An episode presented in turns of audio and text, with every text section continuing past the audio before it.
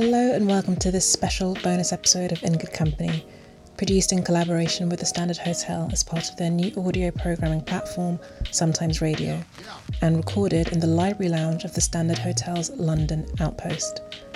For those of you who don't know me, my name's Otegha Uwagba. I'm a writer and the founder of Women Who, which is a London based community for working women, and you can find out more about that community at www.womenwho.co. This episode is actually a live recording from a Women Who event I hosted back in March on International Women's Day, which was a conversational salon about contemporary feminism, featuring our guests, the award winning author Reni Eddo-Lodge, broadcaster Zezi Ifore, and Dazed Digital's head of fashion Emma Hope Allwood. Tickets for that event sold out in less than five minutes, so I was really keen to find a way to share the highlights from that conversation with everyone who wasn't able to join us. The discussion on the day actually ended up going on for over two and a half hours, so this episode is very much an edited version of that conversation. We talked about everything from girl boss culture and the problem with corporate feminism to intersectionality and how we can all be better feminists and allies to marginalised communities. It was truthfully one of the most thought provoking and productive conversations I've had about feminism in a really long time. And I'm really pleased to be able to share it with you, so thank you to the Standard Hotel for making that possible. In Good Company will be back later this year, as will these conversational salons, once we're no longer dealing with a global health pandemic. But I hope this episode will keep you going until things are back to normal. In the meantime, take care of yourself and take care of the people around you. Stay safe. Yeah, yeah.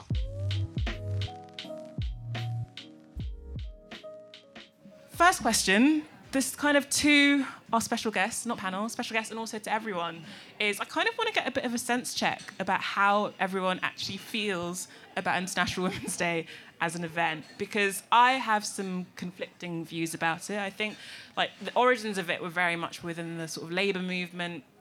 And I think some of that has maybe gotten a bit lost in recent years. So I was wondering how people feel about International Women's Day. Like, how do you feel when kind of like mid-February you start getting, if you're working in the media like I do, you start getting those press releases, probably earlier for a lot of people actually. And if you, you know, just kind of consuming media, then you're definitely getting a lot of International Women's Day themed content, I suppose to say. And I'm just really curious as to how everyone feels about that. Who's going first? Do you want? Does one of you want to go well, first? Well, I mean, um, I can speak to it from um, my perspective as an editor, and it's the same with Pride. It's the same with all these all these kind of like months or days. It's an excuse for PRs to get in touch and try to get you to write about their products.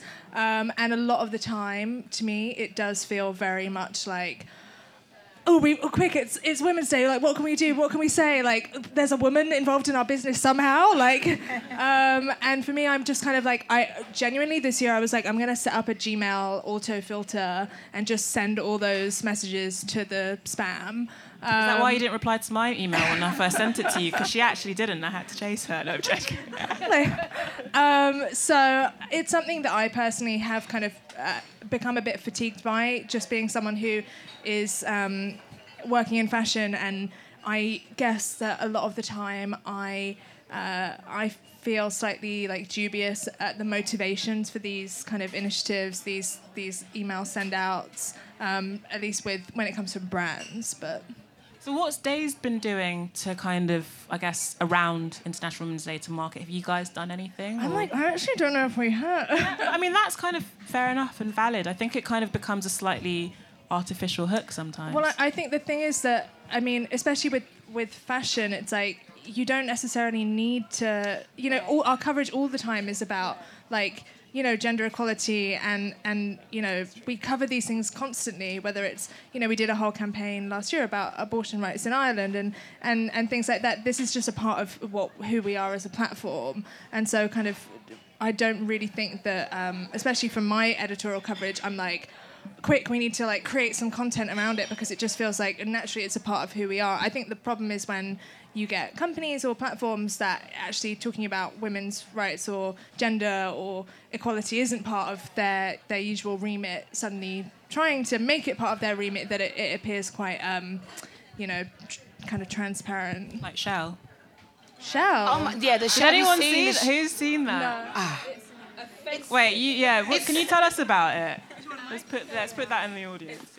It's like the worst thing you've ever seen. It's like um, and and so slickly done. You can tell they've got far too much money. Um, and essentially, it's all of these beautiful images of of girls and women of all backgrounds and all races and all da da da da. And then they've changed their name for one day from Shell to Sheil.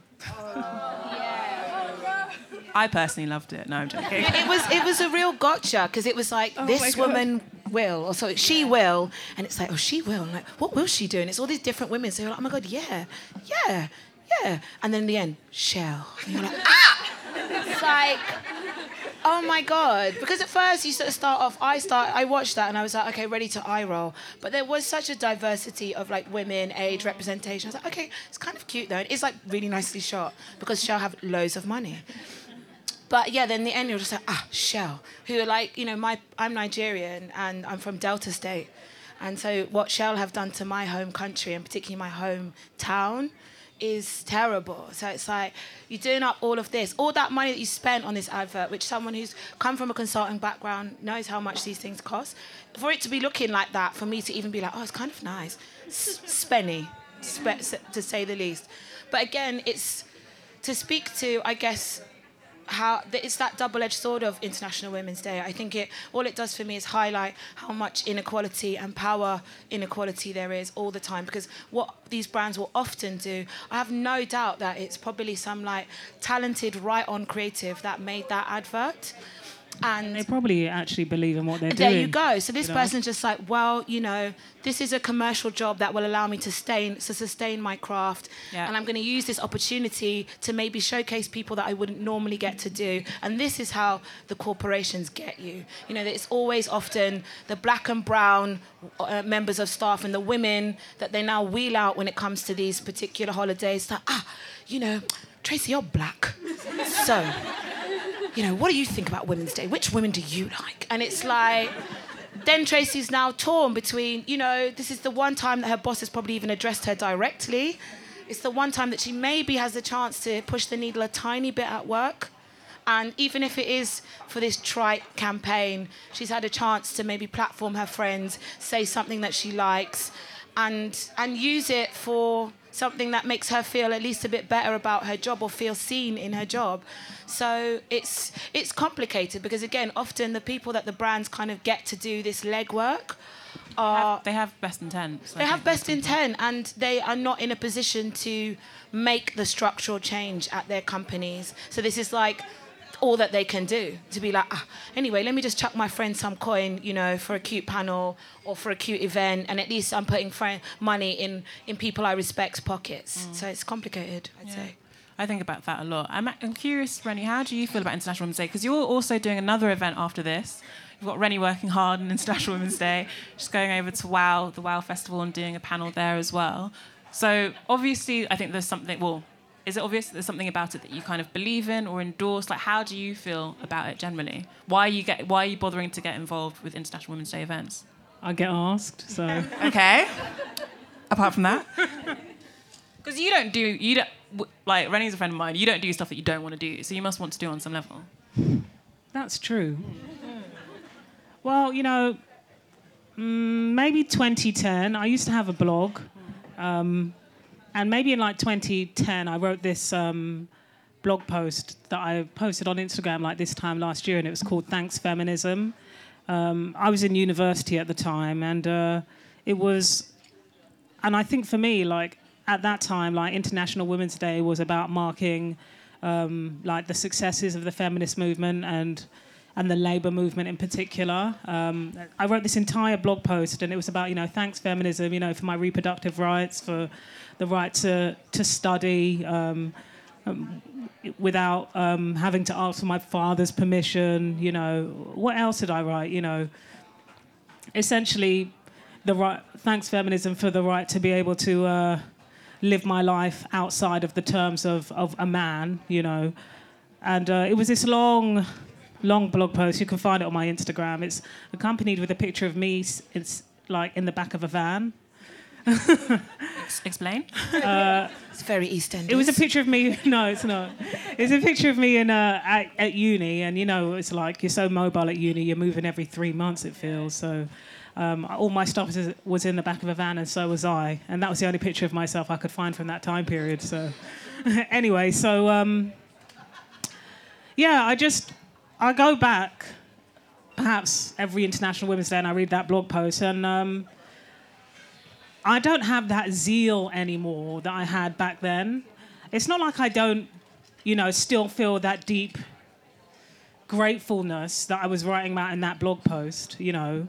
Um, I feel incredibly fortunate to uh, continue to live in a world where I can tend, I can largely move through this world without having to look for men's approval, largely. Um, but for some reason, I don't know. I just feel like perhaps the more my feminism has become prominent, the more it just feels like the radical roots of the day have just been. It's like they've been zapped away from me. Do you know what I mean? Um, Do you feel that's because of the kind of current env- like is that more of a personal thing and how you've changed and how you've evolved or is that the climate because i mean and i'm curious as to what people you know what you guys all think as well because i think for me i like like you like especially when i was a bit younger in my early 20s and still now i'm still like a sort of rampant feminist but sometimes i feel fatigued.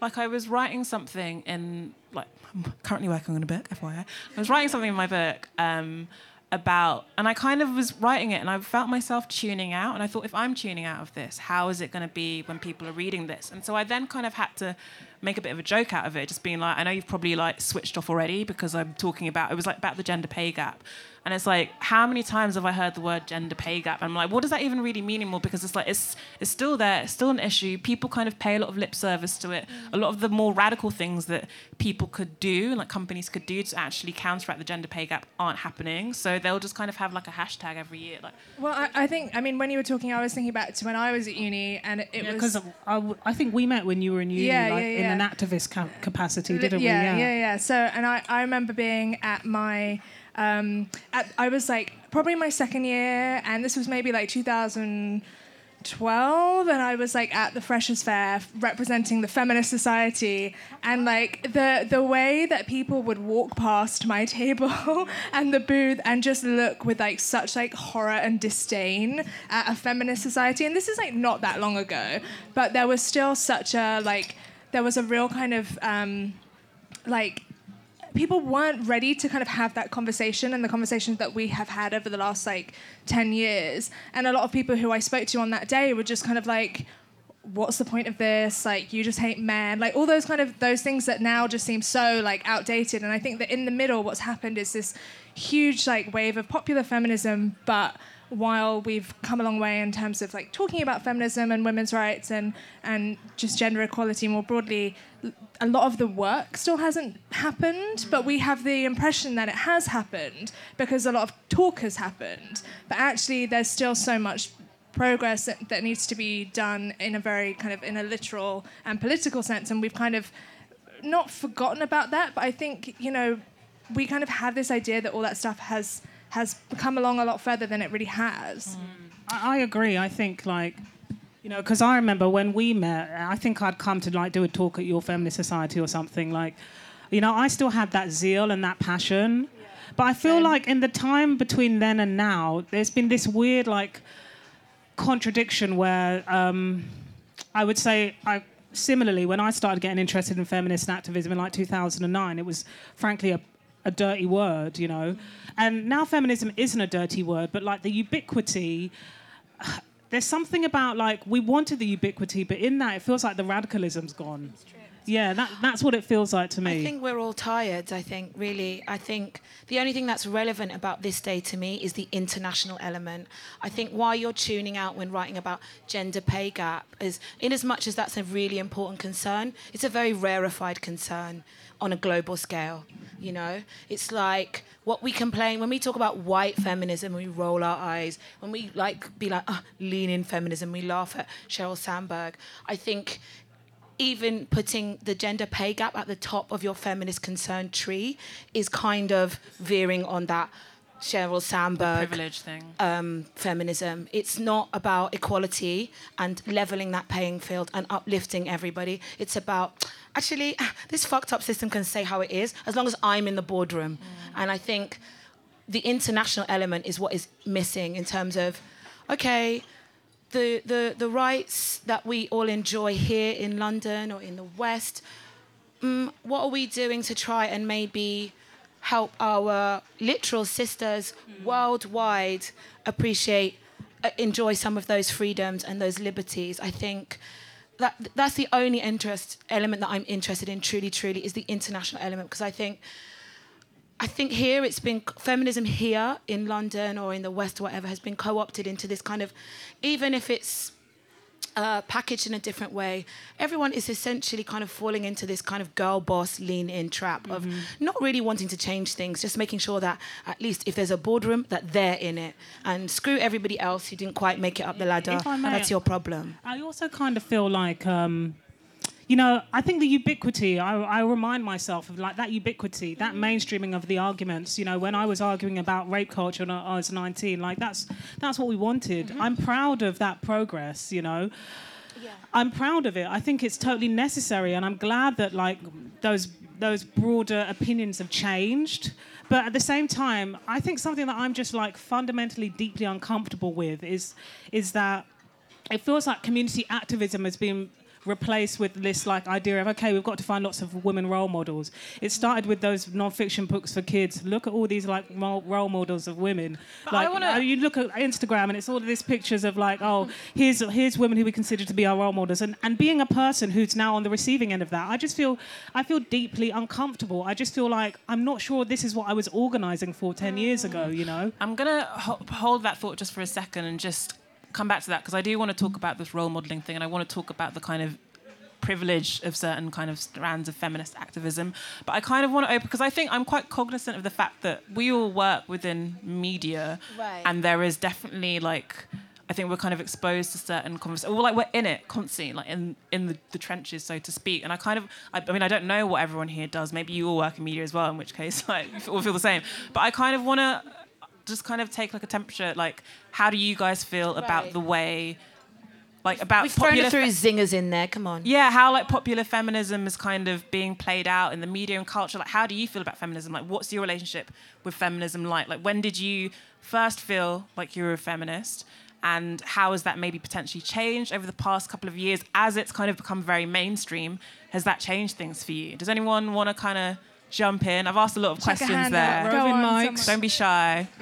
Hey, thank you. Um, I kind of agree what, with obviously a lot of what you guys are saying, but I kind of really feel that aspect of IWD being very local, um, kind of in the media and kind of what we see and what we kind of were given to digest. What do you mean by local? So kind of much of what you're saying about kind of that that gender pay gap, that lean in, local to us here in London, here in the West, if you will, local to the issues that we think, or not we think, that we know are incredibly important, but in a very localized way, if that makes sense. It's kind of, um, and I feel like that focus on the international, exactly you said, has been has been lost a little bit. So I work in an international kind of development organisation, and actually for us, it's very much around access and kind of that we hate the term rights and responsibilities because it's as though you have a responsibility to fight for your own right. A right is a right. You don't. There is no responsibility associated with it. It's almost if there is a responsibility, it's some kind of us to kind of level it.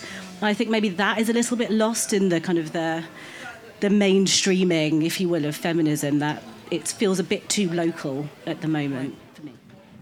Hi, I wanted to give a positive story. Um, I don't know if you guys saw well, it must be in time for International Women's Day, coincidentally, but Unilever announced that they had finally achieved um, equality across the board in their um, from their senior leadership.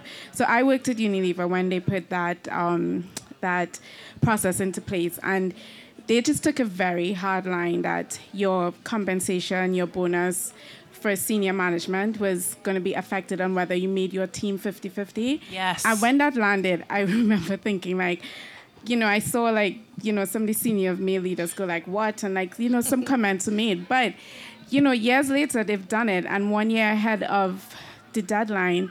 But it just took like somebody, the head of diversity, senior leadership at that point in time to say, we have these issues. Nobody's going to voluntarily go, hey, I'm going to gender, you know, equalize my team. But they just mandated it. And I feel as though like more companies should take the risk in doing that because initially, you know, the first couple of years is going to be rough. But now, I think it now sensitizes male people to say they're, they're now aware or they've learned how to hire women.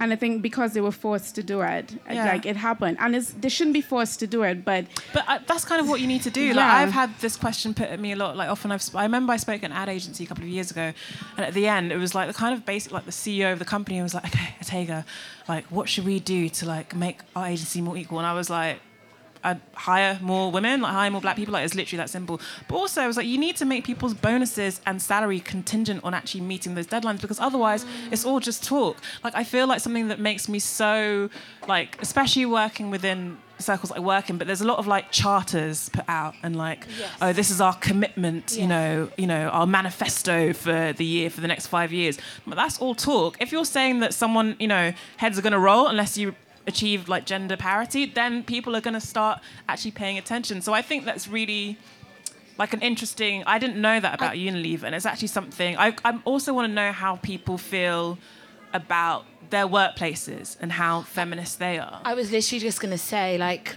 in my consulting work, I work a lot to try and change the industries that I've been involved in, so mostly broadcasting, um, media, and the arts. And I think one thing that I'm always raising in the respective rooms that I'm in is like, it's one thing to. Um, hire these people, but it's like you you also have a duty to make sure that their experience once they're inside the door is positive. So you can do all of this quota, 50% women, but when that woman gets pregnant now and is now looking at you know, she's either going to be demoted or just eased out one kind of way, then it's not really positive. I mean, it's progress is progress, and I think that's the thing. Like, I think part of trying to push things forward is kind of accepting that you're always going to be dissatisfied one way or another. Um, so it's not to say that that's not a great stride. You know, we could all sit here and be like, Unilever, ah, terrible company. But equally, it's they're a huge. Their workforce is gigantic, so we kind of have to deal on twin two levels of what the ideal is, what we wish for, and what is what is reality. But on that reality tip, I think in the same way, in terms of hiring more black people in the workplace, if black people's work experience is not positive, yeah, and you're the only person in the office, and you're constantly marginalized, constantly suffering microaggressions, constantly being like the go-to voice for black concerns or marginal concerns, that's an exhausting place to be, and those people will drop out. Yeah, so it's a well-known phenomenon. Like people of color basically concentrated at entry level. Right. Yeah, they don't. So the thing that we say a lot in in kind of advocacy work and access work is that you can get in, but you can't get on.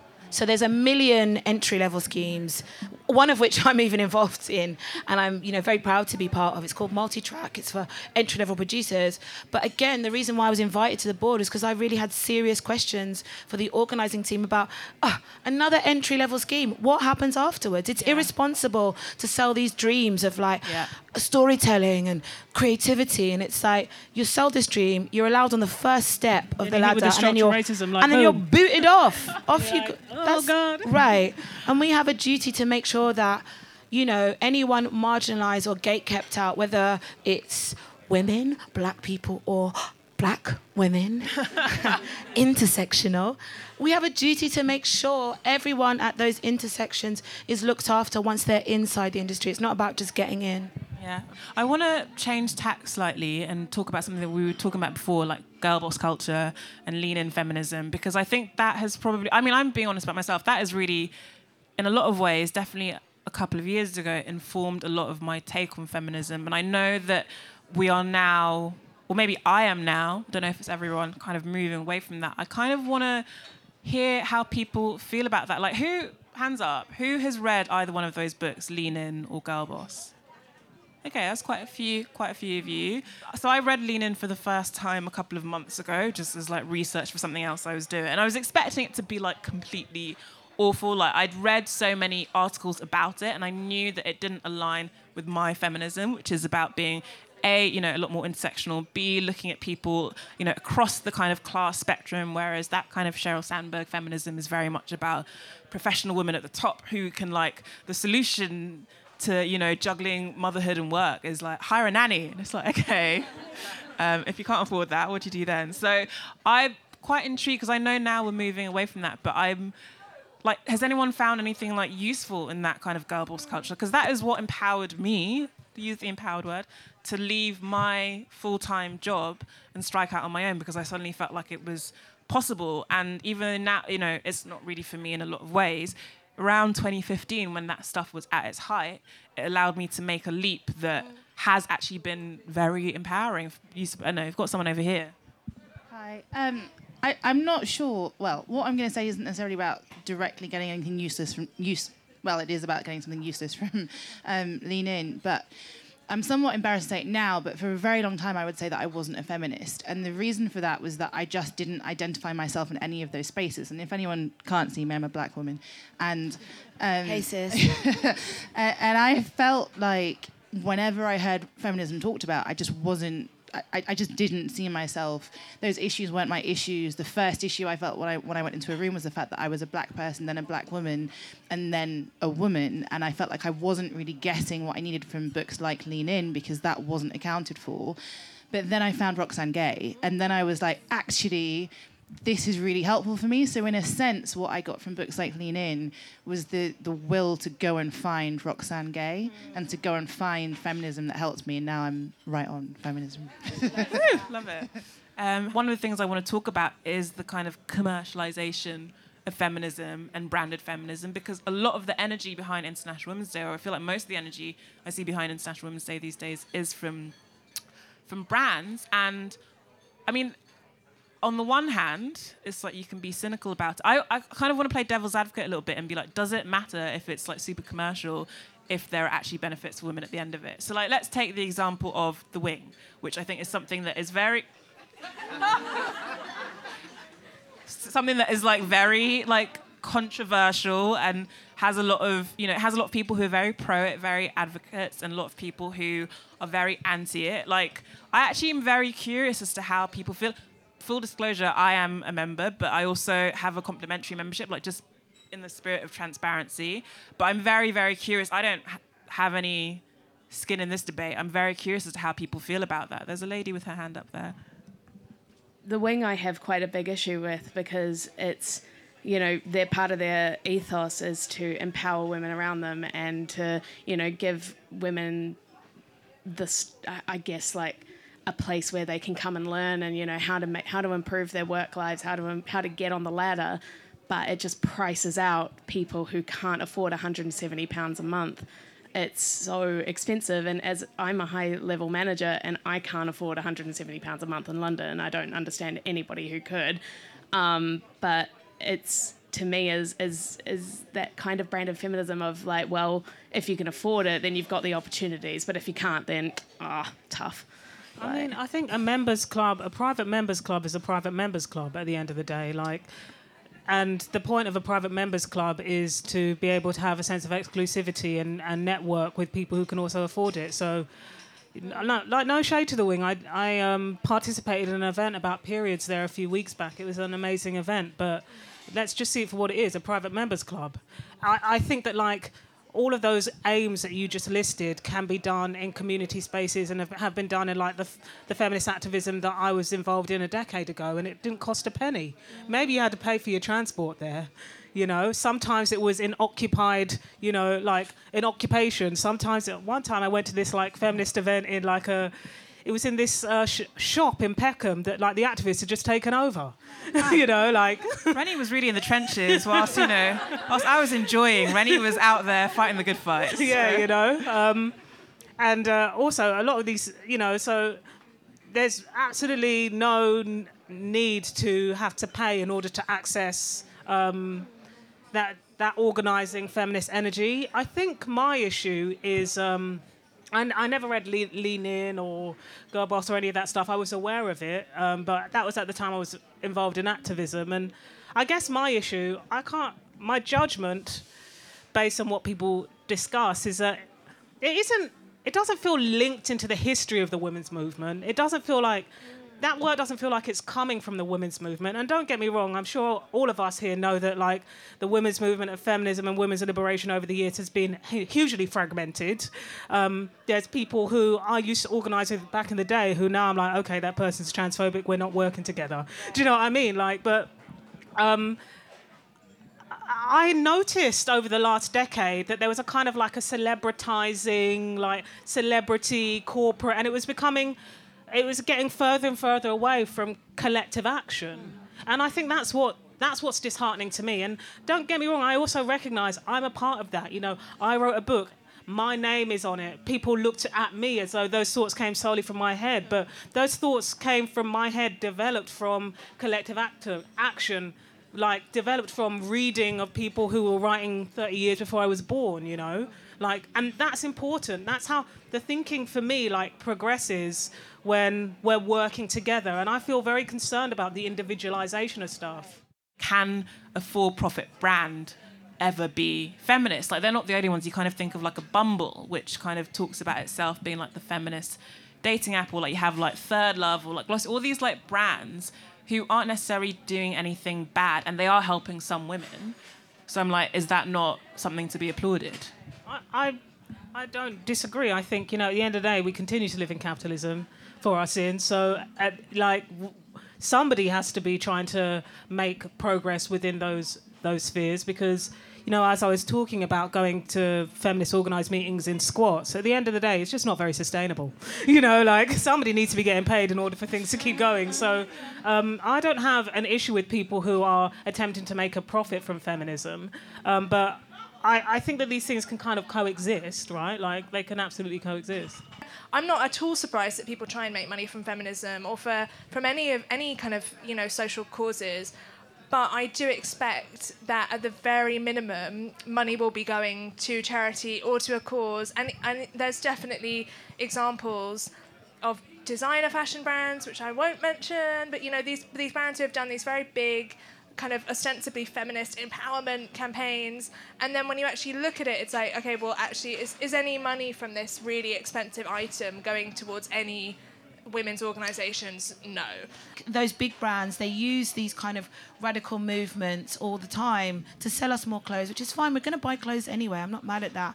But i think you need to put your money where your mouth is if you don't know what else to do. If we're buying clothes can the people who make them be paid fairly? I mean at the very know? least hon and so I kind of wanted to talk a bit about the commercialization that you were just saying, like, what is the good of this huge corporate brand doing something if the money is just going straight into their pockets? So, coming from a queer perspective, I have a love hate relationship with the commercialization of pride. Um, and I've had a lot of conversations about this with my sister, who is heteronormative. And she says, Aren't you so angry about this company putting a rainbow on this? Aren't you so angry that this company is talking about this? And I had to go, you know what? I fucking went to a Budweiser pop up event simply because they were representing other letters of the queer alphabet that wasn't just cis white gay men. And yes, they were going to get money from it. And yes, they got to pat themselves on the back. But I was seeing behind the scenes how happy a lot of the more marginalized queer people were that they were going, oh my God, my specific flag is on this thing.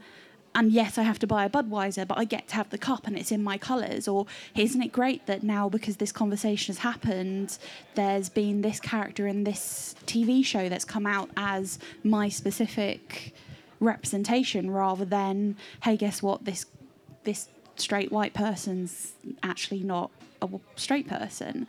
And I really do feel torn and conflicted when it comes to things like the feminist representation where the t-shirt costs 500 quid well you know what someone on etsy is going to rip that off and they're going to be a, a, a, feminist or a queer person and they're going to get the yes, money to etsy. their pocket and just i it's it's a thing that I felt really, really conflicted with being a feminist and being queer about the the the commercialization of marginalization.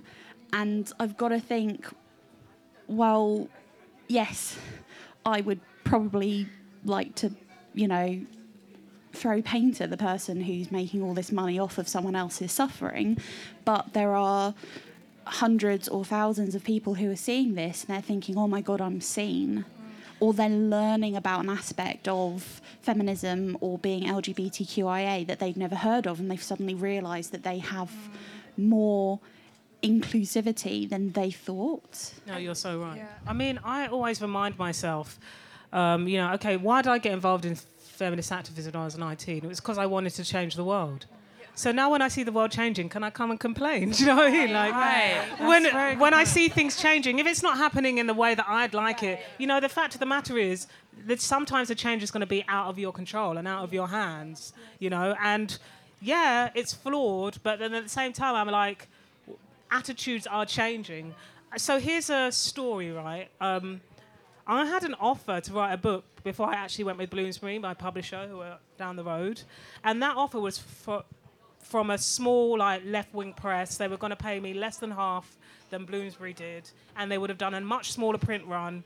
And um, they probably would have made me have a really boring title uh, and like a rubbish cover that nobody would look twice at, and it wouldn't have got stopped anywhere. But it would be it would be read by the purists, by the leftist purists. been right on. It, it would have been read by the people who it would be it would be like advertised to and marketed to and read by people who like are very very interested in like racial theory and i turned them down one because i was so broke at the at the time i was like I need money to live, guys. I can't take that offer.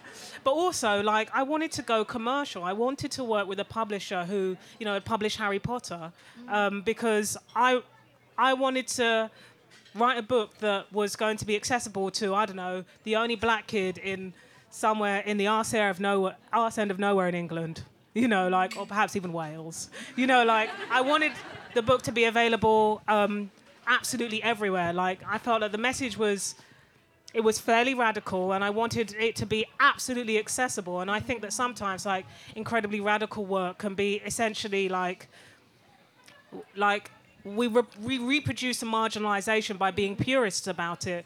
So when my editor, after the book came out and it was on the bestseller list, was like, yeah, she emailed me and she's like, yeah, it's going to be stocked in select Sainsbury's.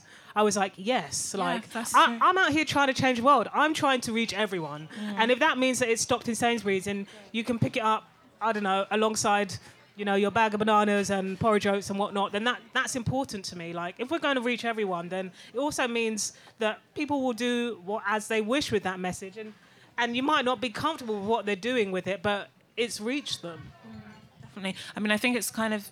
I've thought about this very much in the context of feminism as well. It's like 10, 15 years, or when I was a teenager, I don't think I'd have walked into Topshop and even seen a t shirt that said feminist on it, let alone buy one.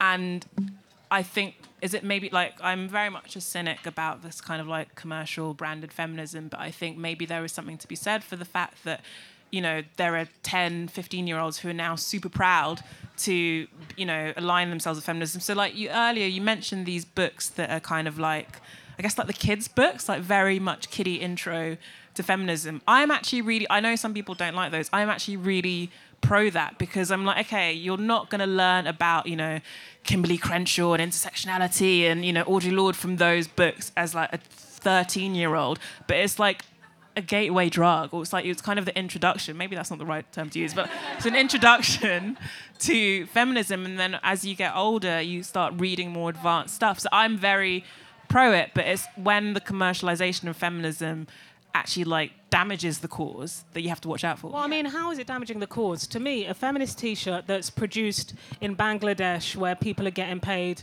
you know, a, a ridiculously low amount of money a day in order to do it, that's damaging the cause. Because, like, mm-hmm. if I'm going to live my privileged life here in London, like buying my matcha latte and my keep cup and, you know, prancing down the street, I want to be able to do that, know that the people who are in the production line of that are not being exploited as a result of that. Do you know what I mean? we all want a guilt-free matcha latte, Reni. I do. We all do.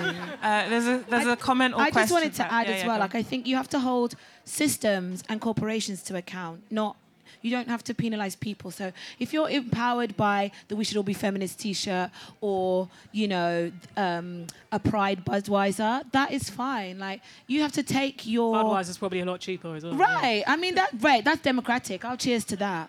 Um, but I think you, you have to take you have to take your um, empowerment where you can find it. And I don't think anyone should feel embarrassed, even if you're empowered by like these trite books like Girl Boss, whatever. Like you take your strength where you find it. But I think it's about holding the systems to account. Don't don't penalize yourself for feeling and, and like, like don't stop at girl boss. Right, you know? right, Exactly. yes, I think if right. I if I'd read that when I was like a teenager, it would have been you know radical to me then. But it's like you know continuing that. Yeah, that's true.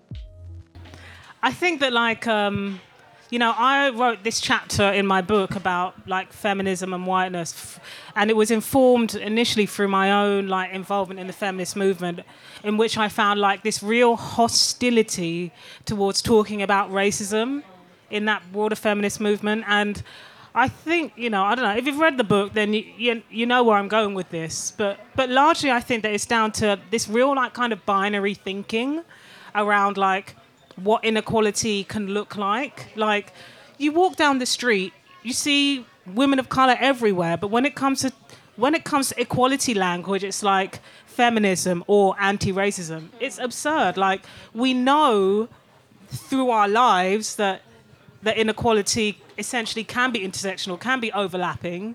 But when it comes to the equality language, it's really it's really binary. And like I went to go and see Naomi Klein, who's one of my favorite writers, speak at um, the Wow Festival last year. And one of the things that she said that was like really pertinent for me was like that kind of binary thinking stops us from being collective and it turns us really into an individualized way of thinking. And then it actually starts creating the liberation movements to be in conflict with one another and suddenly it's like well it's feminism or race and like i think as a black woman it's just it's absurd that you even have to start thinking like that. Like what are you supposed to do? Like divide yourself in two? Like i think the perfect um, like like epitome of that kind of binary thinking at the moment is this kind of belief that feminism and trans rights are in opposition.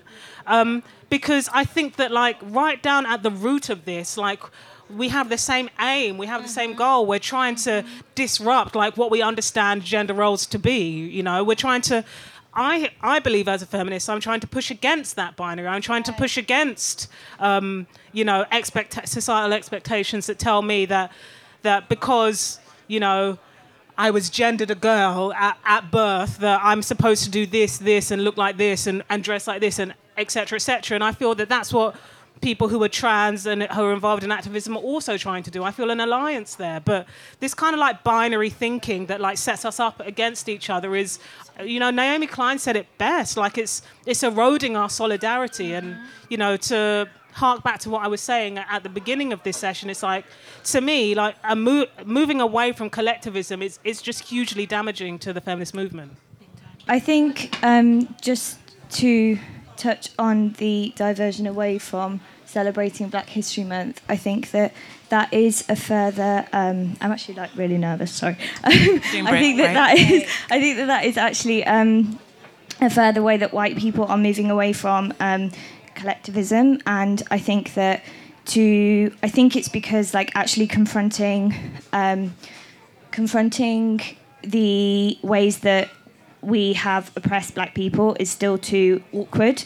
And so, in shying away from that, there is a protection of, uh, I don't want to say R because this is not in line with my thinking, but um, white people's individualism. It, it's a way of further protecting it to kind of still be like, oh, but I actually do just feel too awkward about it. And in the kind of spirit of looking at like um, multi-layered things, it the the right approach and the right attitude is to accept that awkwardness and to voice that and to say like, yeah, you know, like it is really awkward and like I actually want to. I want you to talk to me about it, and I that you know that does, does that make sense? Yeah, it does. And I, I want to yeah. ask you a question. I want to just just before you guys come back to it, I want to ask you because you just said now you're nervous about saying this, but you've also just got up and said that in front of 50 people about something that you know could potentially be quite awkward for you to talk about. So I'm quite intrigued as to how you've gotten to that place and how you've you know that journey.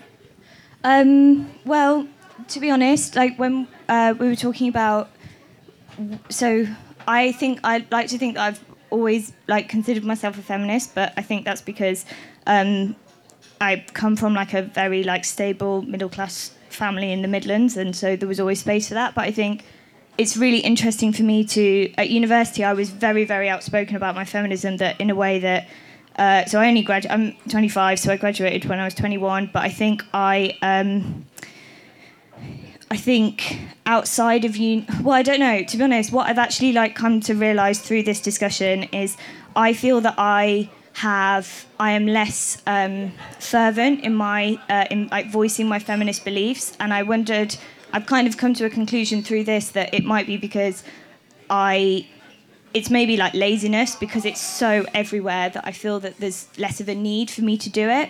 Um, but I think it's things like saying that International Women's Day gets more profile than Black History Month is is the kind of stuff that it's like you know it's not that I need to hear it necessarily because I do like to think that I'm aware of it, but I do just think that I'm kind of just a bit like and you know if i say this like i can't imagine how like the black women in the room must feel but like i'm so bored of like white people being like not willing to talk about stuff and like and and i think it is talking about it in this way where like i feel really embarrassed and i sh- like and that's okay. Like it you know i don't know i don't want to make it too no, much I'm, about me no, I won't put you on the all, spot but I anymore. But I, really but, yeah, appreciate that, and I think you've talked about it in a way that feels really genuine and true, and also uh, grappling with it openly in front of 50 people. Um, and I think it's really important that more people do that, and more people examine their privileges across the spectrum. Well, so just because thank I you for think sharing. like you know, yeah, I've yeah, it's really awkward and uncomfortable, but I, like. How often do I feel that? Like most in like by comparison, it just is. Yeah, it's um. I just kind of just wish that people would like get over themselves a bit, and that's what I'm gonna say. Amen to that. Thank you. Um, what were you guys spoken going to say? Spoken word say? clicks for that. That was fab. And I, I think that I'm interested that you were talking so much about like the discomfort and the embarrassment and I think like for white people often being like accused of being racist is so much more uncomfortable than the fact that like racism actually exists. like it's more it's more kind of like that that discomfort or that embarrassment is can, can for some white people just make them feel so much more you know uncomfortable than the fact that people literally go through racist experiences every day. hundred percent. And in terms of you know the discomfort or the wariness that you know some people feel about talking about trans rights and advocating for that, yeah, it's because it's it is new territory and there's new language. There's a lot of scope to make error, but similarly to the fact that a white person talking about race is it's literally a drop in the ocean compared to just the ex- I can't even speak to just the cumulative exhaustion and wahala of experiencing microaggressions and living as a black person in this world the way it's currently set up. And so similarly when it comes to advocating for trans rights like you know I, my trans siblings and friends it's like their safety is at risk all the time. Like if I'm like mildly embarrassed about getting like called out or like dragged on Twitter or whatever, like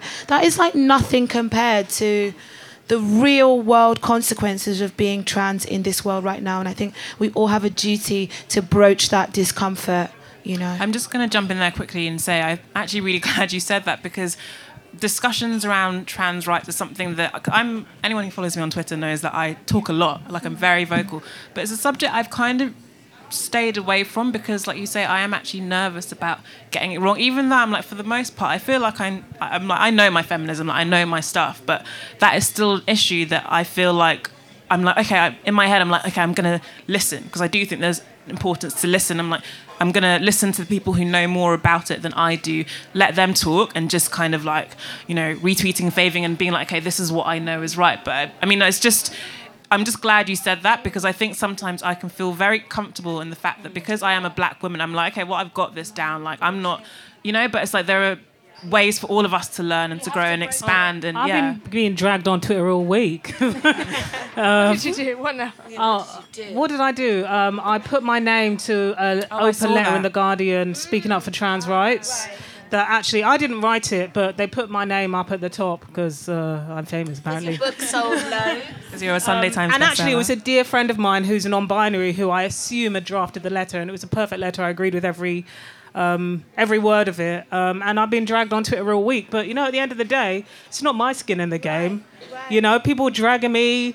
Uh, the mentions are, I just keep it muted. you know, I delete the Twitter app off my phone. But at the end of the day, I just feel like trans people go through su- such like you know, particularly trans people who don't pass to standards that we consider to be cisgender. They just go through Who don't have Caitlyn Jenner money? exactly like go through ridicule and hatred and like struggle to access, you know, basic rights of employment, education, healthcare, and housing. And I'm ashamed of a feminist movement that tries to add to that adversity. I'm ashamed of it. You know, I've been I keep signing these open letters in support of trans rights and I I remember doing it fi- like five, six years ago in 2014, and then some odd, obsessive person added me to a list called misogynists. and it's like, again, you know what? It's literally no skin off my nose, and I d- actually don't have skin in the game. But what I do know is that this is going to sound so cliche, but I have dear friends who are non-binary, who have transitioned, and I'm like, I'm just invested in your safety. really, it's as simple as that. You know, I just want you to live free. I, I, I don't have all the academic arguments, but I just, That's I, I think I what just I feel like with a little do bit. we need to do. Feeling like I don't have the academics down No, on that, but but, you- I feel like you have don't it need down in to, other you know? areas. As Um, long as you want people to be able to access all of their basic human rights. yeah, you there's a lot of hands up, so I'm going to put this out to the audience. Where is the mic, the roving mic? I was just going to say on the whole, not knowing if you're using the right words, anything like that. If you do use the wrong word and then someone goes, actually, by the way, could you say X instead of Y?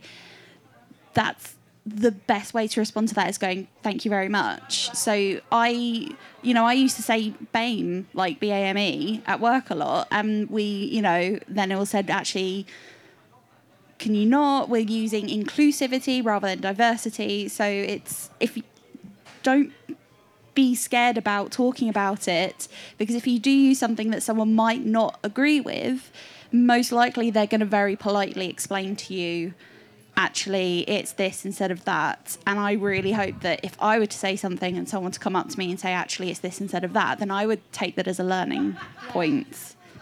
Agreed. And I would say if even if they don't respond politely, it's, it's probably because they're really hurt by whatever it is that you've said, and that's not to do with you personally, but you should uh, just acknowledge that hurt and just you know keep it moving. It's not about you. Um, we are absolutely going to have to wrap things up now. I just wanted to say thank you guys all so much for coming. Thank you for being so open and generous and for volunteering. Like, this has been like one of the best events that I've ever taken part in. It's been so fascinating. I want to thank our amazing, not panelists, special guest, Zezi Ifore. Round of applause. See Reni Eddo-Lodge in absentia and Emma Hope Allwood. You guys have been brilliant. You've absolutely made this, but so have you. Um, I definitely want to try and replicate this format again soon. So just like follow at Women Who on Twitter and Instagram. Sign up for the newsletter, and you'll hopefully be the first ones to find out about the next one. And thank one. you so much for organising. I want to share a word that my mom just WhatsApped me. Um, we're Auntie WhatsApp. Uh, we're Isoko. We're from Delta State. Robert um, Otego's half a robber, which is next door to us.